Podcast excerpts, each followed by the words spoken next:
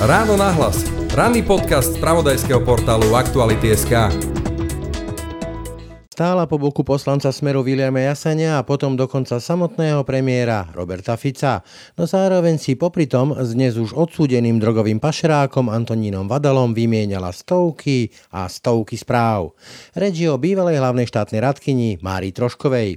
Jej komunikáciu s Antonínom Vadalom podrobne preskúmal investigatívny reporter Aktualít Martin Turček opakovane spájala Vadalu s ľuďmi okolo seba, vrátane Jasania. Rovnako Jasania vysprostredkovala kontakt s podozrivými podnikateľmi ako Štefan Duc, ktorý je momentálne odsúdený na 10 rokov. Rozhodne zodpovedný premiér alebo aj jeho zodpovedný podriadený by o takýchto napojeniach rozhodne mali vedieť. Predsa k tomu museli existovať výpisy z kariet a rôzne akože iné indície, ktoré akýkoľvek orgán, ktorý si môže vypýtať nejaké finančné údaje, videl na prepojenie medzi Troškou a Vadalom, o ktorom orgány posielali informácie policii dávno, dávno. Aj Trošková sa stiažuje Badalovi, že je vedená podľa stisky, teda podľa Slovenskej informačnej služby ako biely kôň. Pandémia korony pomaly utichá, nastupujú jej hrozivé ekonomické dôsledky. Ľudia prichádzajú o prácu, úspory a rastú v nich obavy o budúcnosť. Tento strach prináša aj nárast úzkosti, depresí a príklady z minulosti ukazujú, že to môže viesť aj k zvýšenému počtu samovrážd.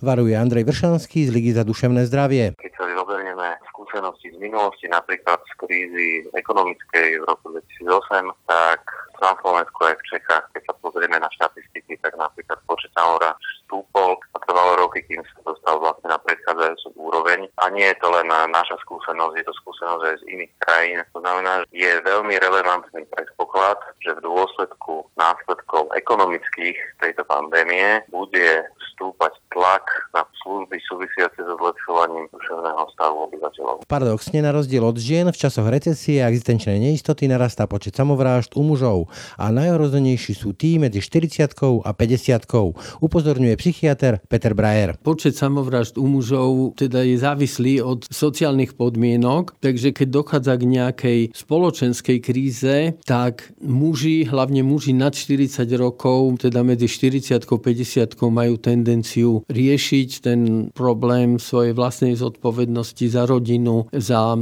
získavanie financí, za výchovu detí tým, že pokiaľ to nedokážu, tak sa pokusia o samovraždu. Všetky tie faktory, tie zásadné faktory by sa dali skryť pod ten pojem strata. Nemusí to byť len strata blízkej osoby, ale môže to byť aj strata niečoho iného, čo pre toho človeka má veľký význam. Pre ľudí, ktorí sú zameraní na kariéru, aj kariéra. Aj strata tváre. Starostlivosť o duševné zdravie má pritom u nás od ideálu veľmi ďaleko.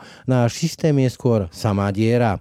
Dôsledkom tak môžu byť samovraždy, ktorým sa dalo zabrániť, ako aj nesmierne ekonomické škody. Pre ľudí, ktorí sa pokusia o samovraždu, neexistujú žiadne špeciálne psychoterapeutické skupiny, kde by sa tí ľudia mohli stretávať a rozprávať o týchto problémoch. Poisťovne by mali hradiť ďaleko viacej psychoterapie, ako je hradia doteraz. Psychoterapia patrí k tým najziskovejším pre spoločnosť v oblasti zdravotníctva. Keď niekto chodí na psychoterapiu, tak čerpá menej péniek, môže lepšie pracovať, pre zamestnávateľov je to výhodnejšie, dožije sa vyššieho veku, ale tu na je veľký nepomer medzi tým, čo sa poskytuje ľuďom, ktorí majú nejaké psychické problémy a medzi tým, aká je potreba. Dobré ráno. V dnešnom ráne náhlas vám podhalíme, ako bývalá hlavná štátna radkyňa Mária Trošková stíhala popri tom, ako stála po boku tak mocných mužov, ako boli poslanec Smeru William Jasaň a neskôr dokonca aj samotný premiér, obsiahlo komunikovať s dnes už odsúdeným drogovým priekupníkom Antonínom Vadalom. No a pozrieme sa aj hlbšie na to, čo môžu priniesť ťaživé ekonomické dôsledky pandémie koronavírusu. Hrozí nám totiž hlboká ekonomická recesia. Obavy ľudí o prácu, živobytie, strechu nad hlavou či zaopatrenie rodiny tak nejedného z nás môžu uvrhnúť do bludnej špirály úzkostí až depresí, z ktorých si človek dokáže zvoliť dokonca aj fatálne riešenie – samovraždu. Jeden z tých, ktorí stoja na hrane medzi životom a smrťou, sa pritom podľa odborníkov dá zachrániť. Náš zdravotnícky systém ale na naše duševné zdravie už celé roky veľmi nemyslí, hoci následky sú v tomto prípade doslova fatálne. Je útorok 12. mája. Počúvate ráno na hlas. Pekný deň vám želá Brane Dobšinský. Ráno nahlas. Ranný podcast z pravodajského portálu Aktuality.sk. Dobrý deň, som Peter Bardy a som šéf-redaktor spravodajského webu Aktuality.sk. Aktuality.sk robia profesionálnu žurnalistiku vo verejnom záujme a sme na to právom hrdí. Aj dnes, v čase koronavírusu, prinášame dôležité informácie a odkrývame kauzy s riešením tejto problematiky u nás. Robíme to pre vás a robíme to aj vďaka vám a vašej podpore. Na stránke www.aktuality.sk lomka plus alebo vo všetkých článkoch s označením plus nás môžete podporiť. Je to dôležitejšie viac ako kedykoľvek predtým. Ďakujeme. Počúvate podcast Ráno na hlas.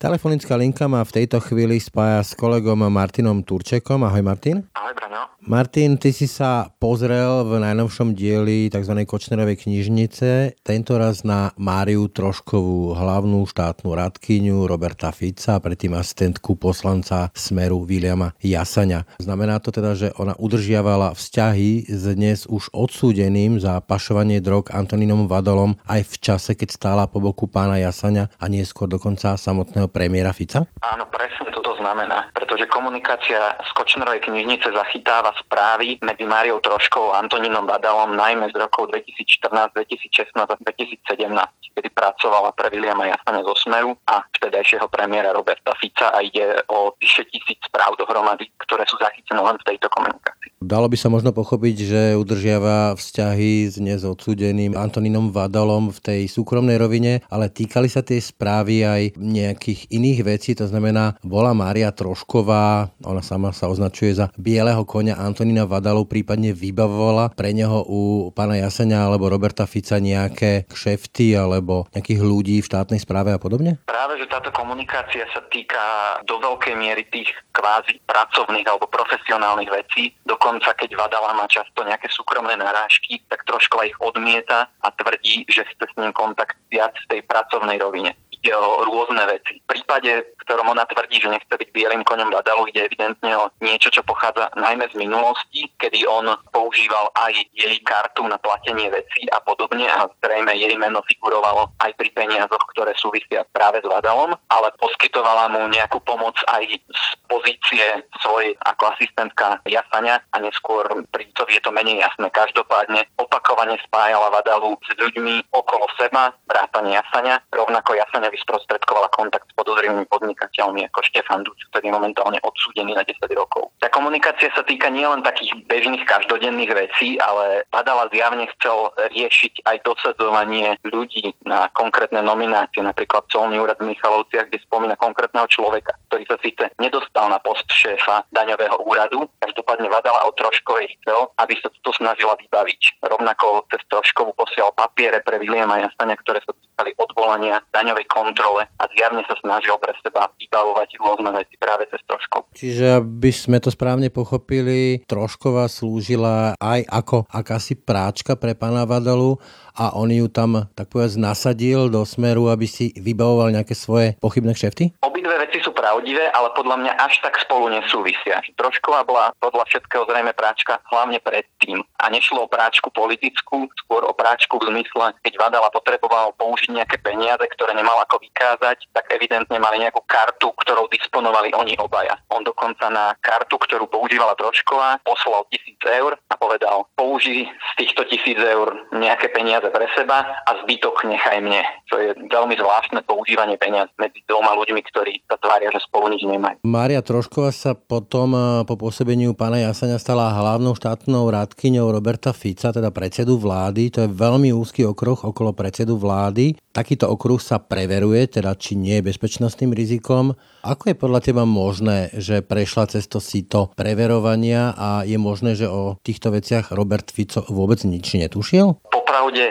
neviem si to predstaviť ale nebol by to asi jediný prípad, ktorý by pri previerkach NBU vzbudzoval nejaké otázky, alebo pri previerkach iných orgánov. Robert Fico zatiaľ neodpovedal na otázky, či a do akej miery preveroval minulosť Márie Troškovej, či už vtedy, keď si obral ako štátnu radkyňu, alebo neskôr, keď vyšli najavo podozrenia o prepojení medzi ňou a Vadalom. Od Smeru a Roberta Fica do tohto času nemáme žiadne odpovede. Čiže dá sa povedať aj to, že Robert Fico o tom mohol vedieť, ale povedzme, že tie previerky stopol alebo uzavrel, lebo chcel, aby Maria Trošková bola jeho hlavnou štátnou Radkyňou? To už by bola čistá špekulácia, ale ja si myslím, že rozhodne zodpovedný premiér alebo aj jeho zodpovedný podriadený by o takýchto napojeniach rozhodne mali vedieť. Predsa k tomu museli existovať výpisy z kariet a rôzne akože iné indície, ktoré akýkoľvek orgán, ktorý si môže vypýtať nejaké finančné údaje, videl na prepojenie medzi Troškou a Vadalom, o ktorom orgány posielali informácie policii dávno, dávno. Aj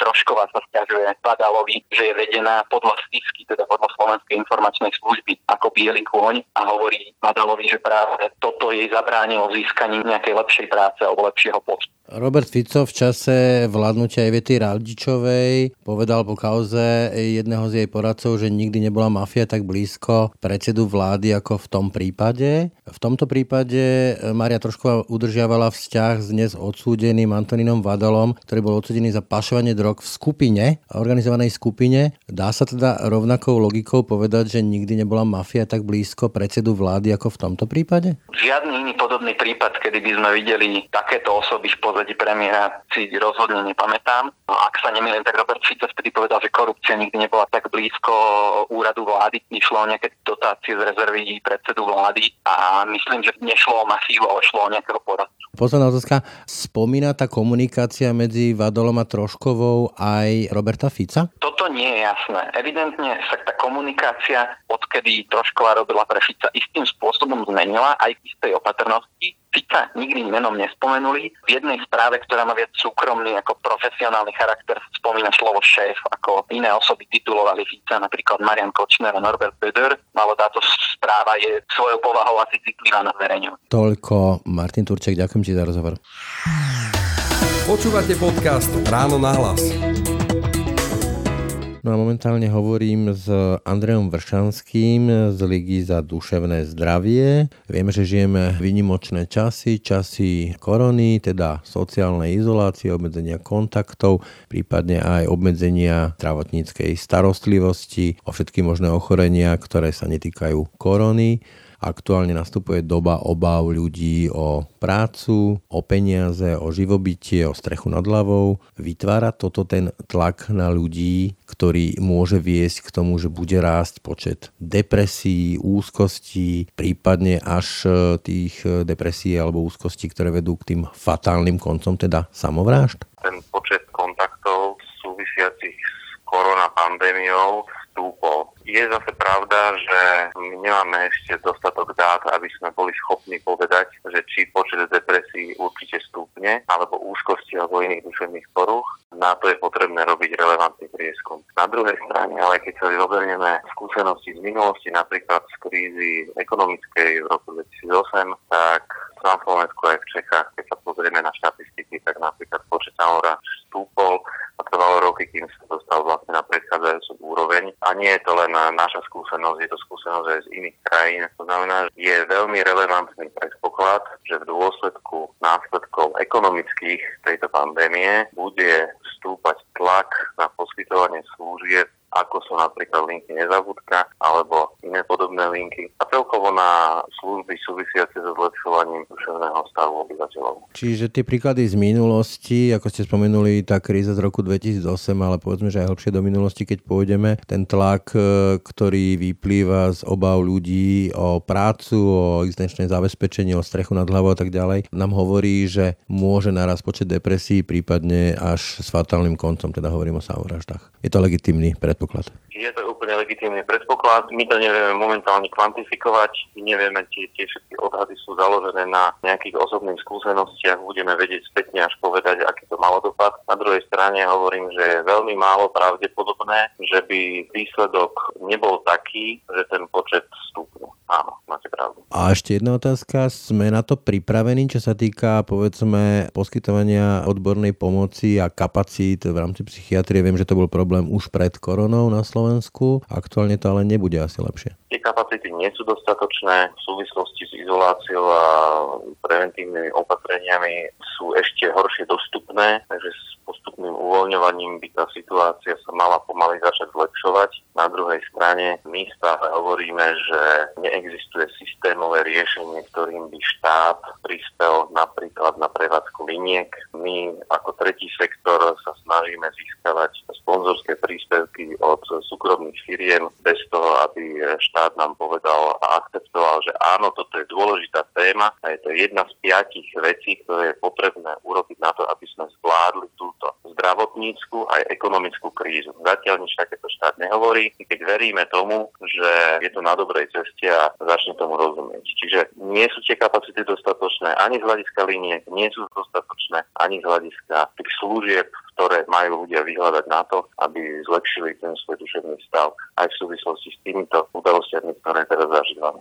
Máme tu nejaký že permanentný krízový štáb, ktorý robí kľúčové rozhodnutia, počujeme tam hlasy epidemiológov, virológov, ekonómov prípadne. Počuť tam z vášho pohľadu aj hlas tých, ktorí zastupujú túto tému, o ktorej sa rozprávame a hovoríte, že je veľmi vážna, čo sa týka aj humanitného hľadiska, aj čo sa týka ekonomického hľadiska, teda nejaký hlas, ktorý by hovoril o tom, že toto je vážna téma, treba na ňu myslieť? My vieme, že tie hlasy tam e, odznievajú, ale ak sa mám vžiť do role občana, ktorý počúva správy na túto tému, tak ten hlas veľmi nepočuť. Toľko Andrej Vršanský z Ligy za duševné zdravie. Ďakujem za rozhovor. Ďakujem aj dovidenia. Počúvate podcast Ráno na hlas. V tejto chvíli pri mikrofóne vítam psychiatra Petra Brajera. Dobrý deň.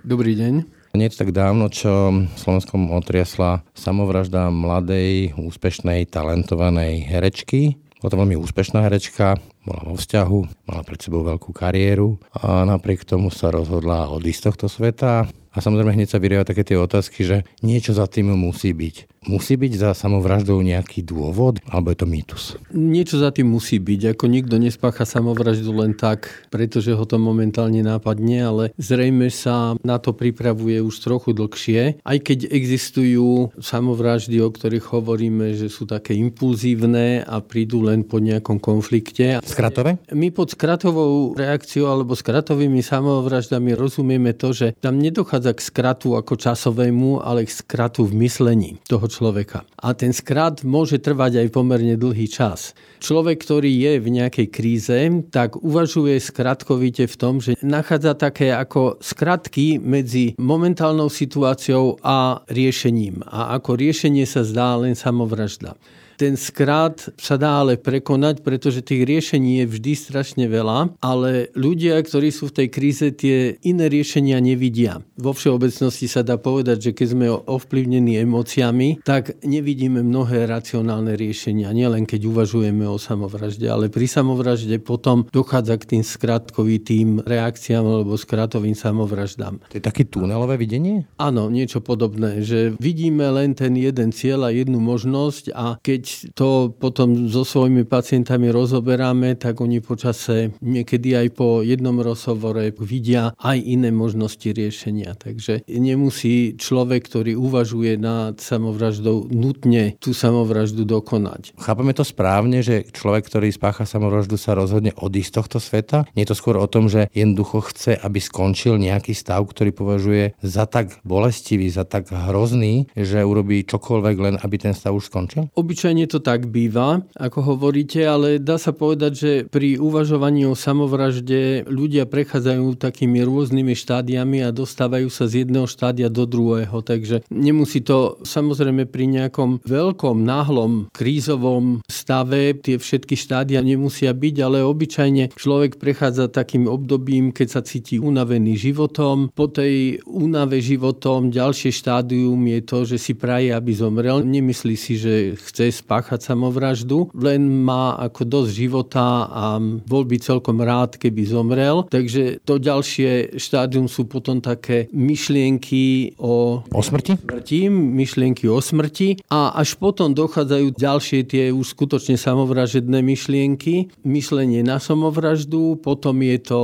prianie vykonať samovraždu, potom je to uvažovanie o tej samovražde, o spôsobe tej samovraždy a až potom sa človek človek pokusí o samovraždu, prípadne aj dokoná ten samovražedný pokus. Vieme, čo sa deje v mysli človeka, ktorý už sa naozaj rozhodne, že idem si uviazať nejaký povraz, alebo si hľadá most, z ktorého skočí pod vlak, alebo začne zháňať lieky. To, čo sa stane v mysli toho človeka, my už sa nedozvieme, pokiaľ sa mu podarí samovražda. Na Slovensku sa to nerobí, ale v iných krajinách každý jeden prípad samovraždy je veľmi detálne analyzovaný a keď som robil v Anglicku, tak tam, keď samovraždu spáchal nejaký môj pacient, čo sa každému psychiatrovi stáva, tak mi prišiel dotazník, ktorý som musel vyplniť a ten dotazník sa spracúva centrálne. Sú nejaké že faktory, čo viem, že či má rodinu, nemá rodinu, práca.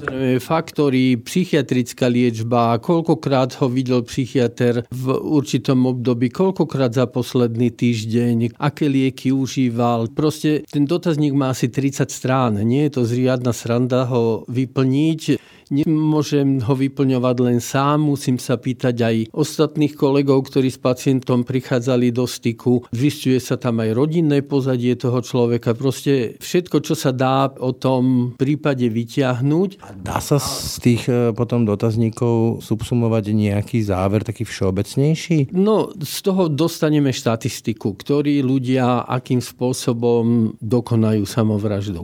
Druhý spôsob, ako sa k tomu dostať, je potom taký individuálny prístup, ktorý sa volá, v preklade by sa to dalo nazvať, že psychologická pitva, kde zase tí ľudia, ktorí robia buď nejaký výskum, alebo pokiaľ je to postavené aj na také rutinej praxi, tak zistujú aj tie psychologické motívy, ktoré boli za tým, spovedajú najbližších ľudí, zosnulého nielen terapeutov, ale aj rodinu, alebo tých, s ktorými ten človek žil a tak sa snažia vlastne získať informáciu o tom, čo sa v hlave dialo pred samovraždou. A vieme, povedzme aj na základe takýchto pomerne dosť exaktných údajov povedať, čo sú také tie základné stresory?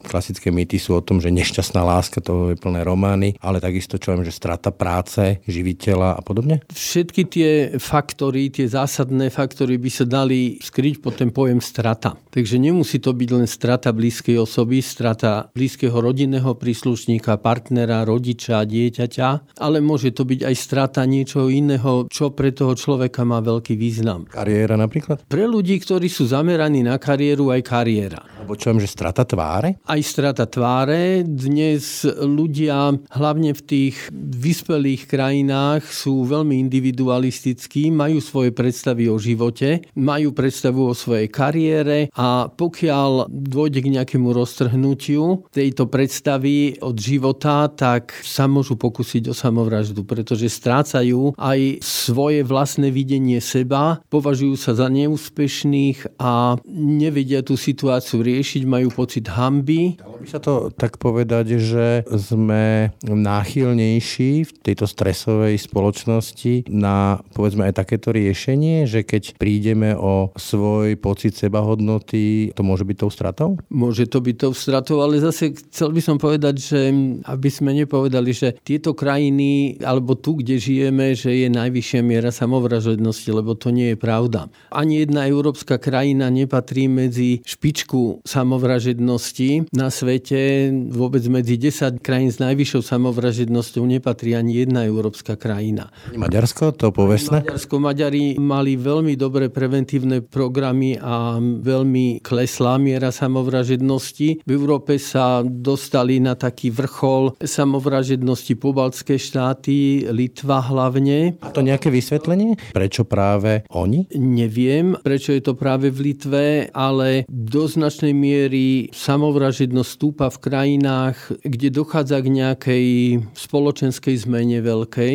Ako 89. u nás. Ako 89. s obdobím nejakej ekonomickej recesie, reštrukturalizáciou celých spoločenských vzťahov. Čiže neistota. Pocit neistoty. Takže v tých pobalských krajinách, neviem ako si to oni vysvetľujú, ale tam došlo nielen k tomu rozbitiu bývalého sovietského zväzu, ale určite je tam aj veľký tlak toho, že časť tej populácie populácie nie je toho väčšinového obyvateľstva, ale strašne veľa bolo Rusov, ktorí vlastne v týchto krajinách zase strátili také práva, na aké boli predtým zvyknutí. Takže to je jedna možnosť. A druhá možnosť, v Rusku bola vysoká samovražednosť, vraj sa to v posledných rokoch, už štatistiky ukazujú, že ten trend sa obrátil, že už sa znižuje, ale samovražednosť obyčajne aj dosť súvisí s mierou pitia alkoholu. Takže v Rusku po období Gorbačova došlo k takému veľkému zostupu spotreby alkoholu a samovraždy tam patrili vtedy k najvyšším na svete. Či povedzme takéto mužské riešenie depresí a frustrácií a stresu, teda že siahnem po alkohole, skôr vedie potom aj k tomu ultimátnemu riešeniu, hej? Muži obyčajne si nepriznávajú depresiu ani smutkové pocity smútku a snažia sa ich zaháňať alkoholom, takže aj depresie sú viac diagnostikované u žien ako u mužov a naopak muži dokonajú viac samovrážd ako dokonajú ženy. Možno preto, lebo volia tie tvrdšie prostriedky, také ako že zbráň alebo vlak podobne? Neviem, či sa to dá s tým vysvetliť, lebo tie prostriedky sú dostupné aj ženám. U nás zbráň nehrá takú veľkú rolu, ale ja neviem, skok z okna, alebo obesenie sa, alebo skok pod nejaký dopravný prostriedok. To je rovnako dostupné aj ženám, ale zdá sa, že muži tu nás sú takí rozhodnejší v tom, že chcú dokonať samovraždu. Spomínali ste, že práve také tie obdobia veľkých zmien, ako napríklad 89. často sa tu objavuje v vernom priestore taký argument, že sociálne samovraždy, kapitalizmus a máme ich teraz veľmi veľa oproti socializmu, pričom štatistiky a čísla hovoria, že to tak nie je. Je to teda mýtus? Áno, to je úplný mýtus. Samovraždy boli aj predtým a prichádzajú v takých určitých vlnách a zdá sa teda, že obdobia ekonomických recesí znamenajú to, že stúpa počet samovražd, ale je zaujímavé, že tam stúpa počet samovražd len u mužov, nie u žien. Ten počet samovražd u žien, a to je celosvetové, zostáva približne všade rovnaký a počet samovražd u mužov teda je závislý od sociálnych podmienok, takže keď dochádza k nejakej spoločenskej kríze, tak muži, hlavne muži nad 40 rokov, teda medzi 40 a 50 majú tendenciu riešiť ten problém svojej vlastnej zodpovednosti za rodinu, za získavanie financí, za výchovu detí tým, že pokiaľ to nedokážu, tak sa pokusia o samovraždu ale zase treba mať na mysli, že to, čo hovoríme, to je štatistika. A nie vždy to celkom koreluje, pretože my sme v období okolo roku 2000 sme robili také sledovania, kde vtedy bola pomerne vysoká miera samovražednosti, oveľa vyššia ako je dnes. A keď sme korelovali to, že či tí ľudia, ktorí dokonali samovraždu, mali nejakú zvýšenú mieru nezamestnanosti, tak sme to nezistili. Čiže skôr je to ten spoločenský tlak, že by sa to mohlo stať, ale tí, ktorí boli nezamestnaní v tom období, nemali vyššiu mieru samovražednosti ako tí, ktorí boli zamestnaní. A vieme určiť, kto je takou ohrozenou potenciálnou obeťou? Nejaký profil v úvodovkách páchateľa? Strašne veľa štúdí je o tom, že kto je vlastne tým ohrozeným človekom, ale tie štúdie sa robia na základe štatistických údajov o väčšom počte ľudí, ale nič to nehovorí preto, aby sme vedeli povedať, že tento jednotlivý človek, tento Ferko Mrkvička je teraz momentálne ohrozený samovraždou. Takže ale sú samozrejme také štúdie, ktoré hovoria, že čo sa týka, už sme hovorili o pohlaví, tak muži sú viac ohrození samovraždou ako ženy. Väčší počet samovražd, čo sa týka počtu, vykonajú ľudia buď v období dospievania, alebo potom také ďalšie krízové obdobie je to, čo som už hovoril okolo toho 40. medzi 40. 50. rokom. Čiže tí ľudia sú ohrození. Som v najlepších rokoch, tak povedať. samozrejme. Ďalšie je to, že sú to ľudia, ktorí žijú samostatne, teda nežijú v partnerskom vzťahu a najviac tí, ktorí ten partnerský vzťah ani nikdy nemali dlhodobý. Závislosti ste spomínali? Áno, hovorili sme o závislostiach. Sú to ľudia, ktorí majú prípadne nejaké ťažké telesné ochorenie, tí robia samovraždu alebo sa pokusia o samovraždu častejšie ako ľudia, ktorí sú telesne zdraví, rôzne telesné ochorenia, no ale hlavne teda ľudia s duševnými ochoreniami, ktorí vo veľkej miere alebo vo väčšej miere ako obyčajná populácia sa pokusia o samovraždu. Či sú to už pacienti s depresiou, ale ešte viac pacienti s bipolárnou poruchou. Či, maniodepresia. Čiže maniodepresia, tí, ktorí majú mániu aj depresiu a medzi tými zase sú to takí, ktorí majú väčší počet hospitalizácií, viac strávia času v nemocnici, dlhšie sa liečia, dostávajú viac liekov, čo častokrát nehovorí o tom, že ako toto musí byť podmienka, ale že priebeh toho duševného ochorenia u toho človeka môže byť ťažší a to znamená, že po určitom čase to toho človeka už sa nebaviť a vzdá. Nebaviť a rozhodne sa úplne bilančne, že už s tým nebude bojovať a pokusí sa o samovraždu. Recidívy, to znamená, že keď niekto prežil pokus o samovraždu, tak je asi vysokorizikovejší, predpokladám. Vysokorizikový, najviac rizikový je v prvých dňoch po tom prvom pokuse, ale celkové sú rizikoví všetci v období prvého roku po samovražednom pokuse. Rizikoví sú aj tí ľudia, ktorí majú v rodine dokonanú samovraždu, pretože samovražda sa vyskytne prakticky v každej rodine, len sa o nej častokrát nehovorí. Ale tam, kde rodič spáchal samovraždu, tak to dieťa je viac ohrozené. Ako psychiatri sa na to samozrejme vždy pýtame, lebo je to určitý model riešenia záťažovej situácie napríklad. Taký Hemingway by o tom vedel hovoriť, ale spomínam si, že klasik psychoanalýzy Sigmund Freud hovoril, že vlastne samovražda je agresia obratená voči sebe samému. Dnes tá agresia v spoločnosti rastie minimálne verbálne, ale začína rásť aj neverbálne. Znamená to, že keď máme možnosť ventilovať si svoju agresiu, a teraz mám na mysli civilizovanie, či už športy alebo iné formy kultivovaného ventilovania agresie, tak sme odolnejší voči tomu, aby sme ju spáchali, teda samovraždu? Celkové fyzikálna aktivita, šport je prevencia aj takých ľahších fóriem depresí, ale pri samovražde neviem, či je to celkom jediná forma prevencie. Vieme o tom, že mnoho športovcov, aj známych športovcov tiež môže dostať napriek tomu, že sú v tréningu, ochorejú na depresiu a mnoho športovcov aj dokonalo samovraždu. Takže nie je to taká jednoznačná odpoveď. Tá autoagresia je niečo, čo si nesieme so sebou od niekiaľ inde zrejme. Dalo by sa hovoriť už o vplyvoch z útleho detstva, keď to dieťa je vystavené nejakým stresom v rodine, keď je vystavené zlému zaobchádzaniu rodičmi, keď rodičia v ňom nevzbudia dostatočný pocit sebavedomia, naopak to sebavedomie ubíjajú tým, keď dieťa napríklad porovnajú s iným súrodencom a hovoria mu, ty si hlúpy, ty si nešikovný, z teba nič nebude. Ten človek si nesie tento pocit menej cenosti nejako so sebou, a ktorý súvisí aj s tou agresiou. Že dá sa povedať, že takou možnou odpovedou, samozrejme veľmi všeobecnou, povedzme pri úspešných ľuďoch, ja neviem, spomínali ste športovcov, ja sa vrátim k tomu úvodnému príkladu úspešnej herečky, môže byť človek, ktorý má zranené alebo ego, ktoré nie je dostatočne silné a je konfrontovaný s tým, čo ste spomínali ako strata? Samozrejme, ľudia, ktorí majú takéto nejaké predispozície, ktoré môžu byť aj vrodené, niektoré, pretože všetci sa rodíme s určitými predispozíciami, ale pokiaľ tá schopnosť odolávať záťažiam sa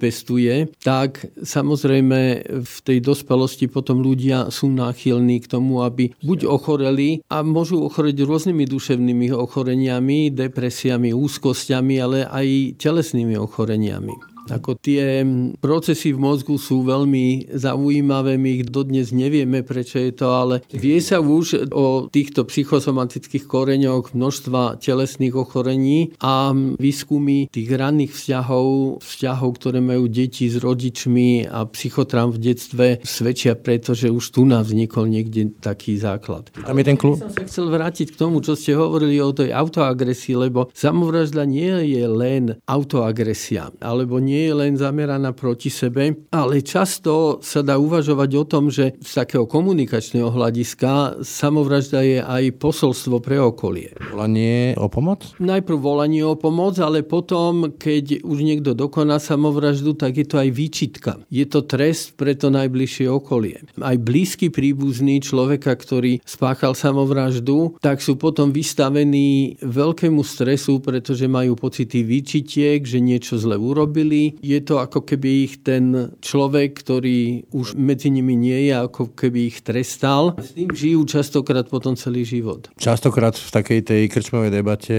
pri tejto téme príde sa k odpovedi, že no on alebo ona spáchali samovraždu, takže nie sú kompletne, nie sú v poriadku, poviem to takto slušne. Čo hovoríte na tento typ reakcií? To zase nie je pravda, pretože aj ľudia, ktorí sú úplne psychicky v poriadku, môžu dokonať samovraždu. Nemusia trpiť predtým nejakou duševnou chorobou, aj keď vieme, že zase keď sa robia tie štúdie, tak asi u 90% ľudí sa nájde dodatočne symptómy nejakého duševného ochorenia, hlavne teda depresie. Nemusí to byť len depresia, môže to byť aj poruchy osobnosti, pri ktorých ľudia tiež sú menej schopní zvládať záťaže a reagujú takými skratkami, že sa pokusia o samovraždu.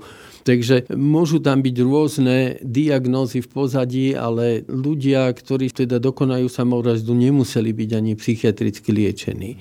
Na druhej strane je pravda, že mnohí tí, ktorí dokonajú samovraždu, tak sa zistilo, že v priebehu krátkeho obdobia pred smrťou boli v kontakte s lekárom, či už všeobecným lekárom, alebo aj psychiatrom, ale evidentne o tej samovražde ani nehovorili. Vieme zastaviť človeka, ktorý ktorý je už v tej fáze, že sa rozhodol, že ju spácha a už len premýšľa povedzme, že o spôsoboch, metódach, čase a podobne? Samozrejme, že vieme, veď aj ako veľkú väčšinu ľudí, myslím, že stále máme možnosť ovplyvniť, aj ovplyvňujeme ľudia, ktorí sa pokusia o samovraždu aj častokrát s úmyslom, že ju naozaj dokonajú a potom sa dostanú z tej krízy, tak by mali navštíviť psychiatra alebo po ošetrení by mali byť odoslení ku psychiatrovi a keď s nimi začne psychiatr pracovať, tak po určitom čase oni priznajú to, že to je ich spôsob riešenia, že nebol dobrý a že existujú aj iné možnosti. Takisto, čo je veľmi dôležité v takej prevencii samovraždy, je to, aby mal človek dostatočne vybudovanú nejakú sociálnu sieť, aby mal ľudí, ktorí sú v jeho okolí takí nejakí blízky, ktorí mu po tom pokuse môžu pomôcť. Takže psychiatri sa spoliehajú alebo volajú častokrát aj do jeho najbližšie okolie, priateľov, rodinu a tí potom pomáhajú hľadať iné alternatívne formy riešenia situácie. Hovorili ste, že je to proces, kým človek dospeje k tomu, že sa zabije a v tej fáze vysiela aj rôzne signály. Ten človek, keď ešte nie je rozhodnutý rozhodnutý, volá o pomoc. Vieme to spoznať? A ako to vieme spoznať? Častokrát ten človek vyzerá naozaj depresívny, smutný, viacej zadumaný, vyhýba sa viacej spoločnosti, môže nejako viacej piť. U ľudí, ktorí majú nejakú duševnú chorobu, tak sa náhle zmení klinický obraz. Takže aj ľudia, ktorí ju nemajú, tak zmenia nejaké svoje životné návyky, správajú sa inak. Povedzme, že notára rozdeľujú veci kamarátom, aby sa sa ich zbavili a podobné znaky? No to je už až posledná fáza. To už až vtedy, keď sú definitívne rozhodnutí o tom, že spáchajú samovraždu a nechcú akoby nechať žiadne dlhy na zemi, tak potom prichádzajú tie veci ako dedičstvo, idem k notárovi, vrátim knihy do knižnice, splatím si všetky dlhy, ktoré mám, aby nikto iný za ne už nebol zodpovedný. A ono je to častokrát také metúce aj pre psychiatrov, že niekedy človek, ktorý je v tom uvažovaní o samovražde, tak vyzerá veľmi nervózny, napätý, nespáva a potom, keď sa naraz... Ľudní, rozhodne sa? Rozhodne sa, už aj spí lepšie, aj... Vie, čo chce vlastne. Vyriešil si ten problém a už len pracuje na jeho splnení. Je to zlomiteľné? Je to ešte nejakým spôsobom zvratné? Lebo vtedy asi pravdepodobne okolie si povie, no OK, prestal o tom rozprávať, prestal sa tým vyhrážať alebo lutovať sa, alebo čokoľvek eh, si môžu myslieť myslieť, ale on už je vlastne rozhodnutý, to je dosť metúce pre lajka. Je to ešte zvratné? Samozrejme, že je to zvratné aj vtedy, ale obyčajne vtedy to okolie sa tiež uspokojí a nechá tomu voľný priebeh. Takže toto obdobie je takéto najnebezpečnejšie, keď sa dá najtežšie zasiahnuť. Samovražda rovná sa depresia. To asi nie je dobrá rovnica. To nie. Nemusí byť ten človek, nemusí trpieť ochorením, depresiou. Môže byť smutný, pretože smutok neznamená to nie je rovnitko s depresiou, ale môže byť smutný a môže sa rozhodnúť pre samovraždu. Hlavne preto, že, som hovoril, môžem mať ten pocit zúfalstva, neschopnosti riešiť situáciu a vtedy. Pomerne módnym termínom sa stalo úslovie mám depku, hej? Akože mám nejakú blbú náladu Ako sa vám to počúva ako psychiatrovi, ktorý zažil, liečil naozaj depresívnych pacientov, ľudí, ktorí mali ťažké stavy depresie, v ktorých neboli schopní vstať z postele celé mesiace? Teraz ma tak napadá, keď o tom hovoríte, že my ako odborníci na duševné zdravie sa vždy rozčulujeme, keď politici používajú termín schizofrénia nie v medicínskom zmysle, ale snažia sa tým niečo, niečo naznačiť. A myslím si, že toto použitie mám depku je také veľmi dehonestujúce nielen pre ľudí, ktorí majú skutočnú depresiu, ale aj vôbec pre tú oblasť celého duševného zdravia, lebo ja viem, kde to asi korení, to slovo. Depresia je termín alebo ochorenie na depresiu je ochorenie, ktoré spoločnosť dnes už veľmi široko akceptuje. Takže keď má niekto depresiu, už sa obyčajne nehambí na toľko o, tom rozprávať. Tá stigma je oveľa menšia ako pri iných duševných ochoreniach. Takže ľudia použijú tento termín, aj keď depresiu nemajú. A druhý teda koreň toho, prečo sa to používa, je snať ten, že ľudia sa chcú cítiť stále bezvadne. A zabúdajú na to, že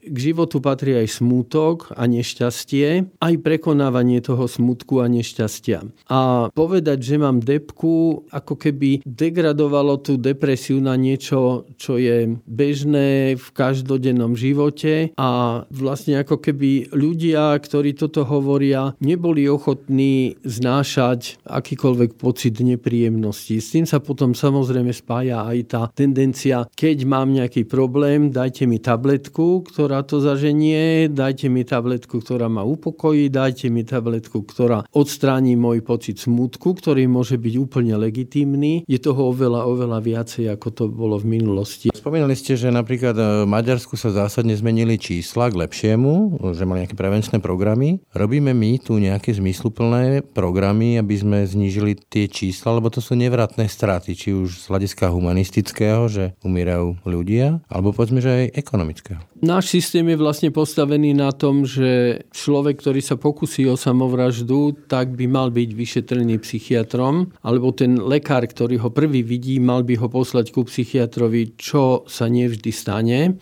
Nevždy sa to stane aj kvôli tomu, že človek môže byť ošetrený niekde na vidieku a tam psychiatr vôbec neordinuje, nemôže ho v ten deň vidieť, tak sa povie, keď sa nezdá, že by ten samovražedný pokus bol nejaký veľmi vážny, tak sa mu povie, vyhľadať dajte si psychiatra, choďte tam a tam. A potom ale nikto neskontroluje, že či u toho psychiatra bol. Deravý systém. Čiže ten systém je deravý a takisto pre ľudí, ktorí sa pokusia o samovraždu, neexistujú žiadne špeciálne psychoterapeutické skupiny, kde by sa tí ľudia mohli stretávať a rozprávať o týchto problémoch. Stacionáre tiež sme rozbili, čo viem. Stacionárov je veľmi málo, kde by mohli chodiť a v podstate treba povedať, že pokus o samovraždu nemusí znamenať automaticky prijatie na hospitalizáciu na psychiatriu. Ten lekár alebo psychiatr, ktorý človeka vyšetruje, tak by mal zvážiť všetky faktory, aj teda tie možné protektívne, aj tie negatívne a rozhodnúť sa preto, či pacienta treba hospitalizovať, pretože jedným z takých napríklad negatívnych faktorov je, že hospitalizácia na psychiatrii sa považuje stále zase za nejaké ďalšie osobné osobné zlyhanie toho človeka. Stigma. Je to stigma a keď niekto, kto má stigmu kvôli niečomu inému a pokusí sa o samovraždu a ako reakcia na to je prijatie na hospitalizáciu na psychiatriu, pridá sa ďalšia stigma a zniží sa zase sebavedomie, sebahodnotenie toho človeka, čo môže zase viesť ku opakovaniu toho samovražedného pokusu.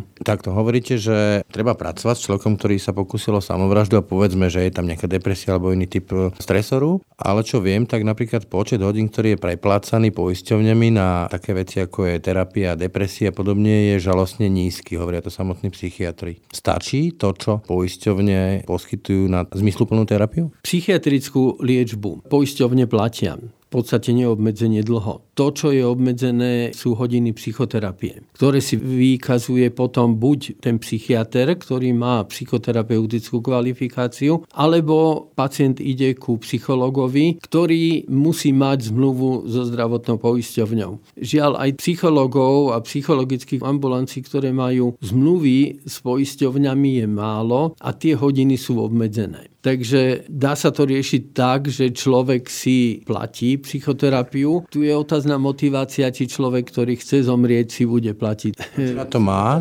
Či na to má, či si ju bude platiť. Poisťovne by mali hradiť ďaleko viacej psychoterapie, ako je hradia doteraz. Viete, poisťovne, v poisťovní je mať zisk, čiže neplatiť nič, čo platiť nemusia, ale v zájme štátu, ktorý s nimi dohaduje tie zmluvy a ten štát nesie následky, to znamená sociálne následky, čo vám invalidné alebo všetky ďalšie následky, by bolo vyjednať čo najviac hodín. Mýlim sa? Ako vie sa, že psychoterapia patrí k tým najziskovejším pre spoločnosť v oblasti zdravotníctva. Keď niekto chodí na psychoterapiu, tak čerpá menej péniek, môže lepšie pracovať, pre zamestnávateľov je to výhodnejšie. Sa dožije? Dožije sa vyššieho veku, ale problém je ten, že u nás máme veľmi oddelené jednotlivé tie vrecká, ktoré to financujú. Ako zdravotníctvo financuje psychoterapiu, čiže to ide z vrecka zdravotníctva, ale zisky idú do oblasti sociálnych vecí alebo zamestnávateľom a vlastne celému štátu. A invalidné penzie idú zase zo sociálneho rezortu. A to tiež ide zo sociálneho rezortu, takže zdravotníctvo na Slovensku má veľmi málo financií a psychiatria v rámci zdravotníctva má ešte menej financií ako by to malo byť. Takže tu na je veľký nepomer medzi tým, čo sa poskytuje ľuďom, ktorí majú nejaké psychické problémy a medzi tým, aká je potreba. A povedzme, je to aj nepomer medzi tým, čo sa do toho dá, myslím akože peňazí na terapie, lieky a tak ďalej a benefitmi, to znamená, že nebudú umierať alebo nebudú na invalidných ľudia okolo 40-50, kreatívni, pracovití a tak ďalej? Samozrejme, keby bola dobrá starostlivosť, tak ten počet ľudí, ktorí sú v invalidii, vidíte, klesne. Tí ľudia, ktorí majú nejaké duševné problémy, by boli v práci ďaleko východnejší, ako sú bez tej terapie. Takže ako tých faktorov ekonomických je strašne veľa. Dá sa povedať, že tento systém, čo u nás máme, tak e, hádže týchto ľudí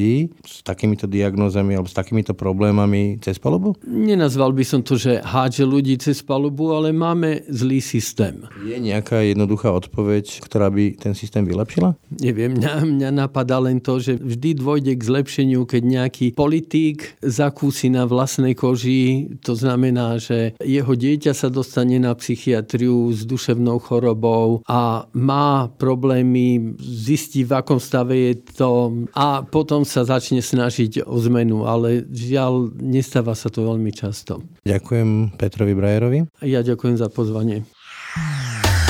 Ráno na hlas. Ranný podcast z pravodajského portálu Aktuality.sk.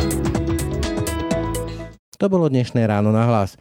Počúvajte nás každé ráno na webe aktuality.sk lomka podcasty, ako i v ďalších podcastových aplikáciách. Pekný deň a pokoj v duši praje. Brane Dobšinský.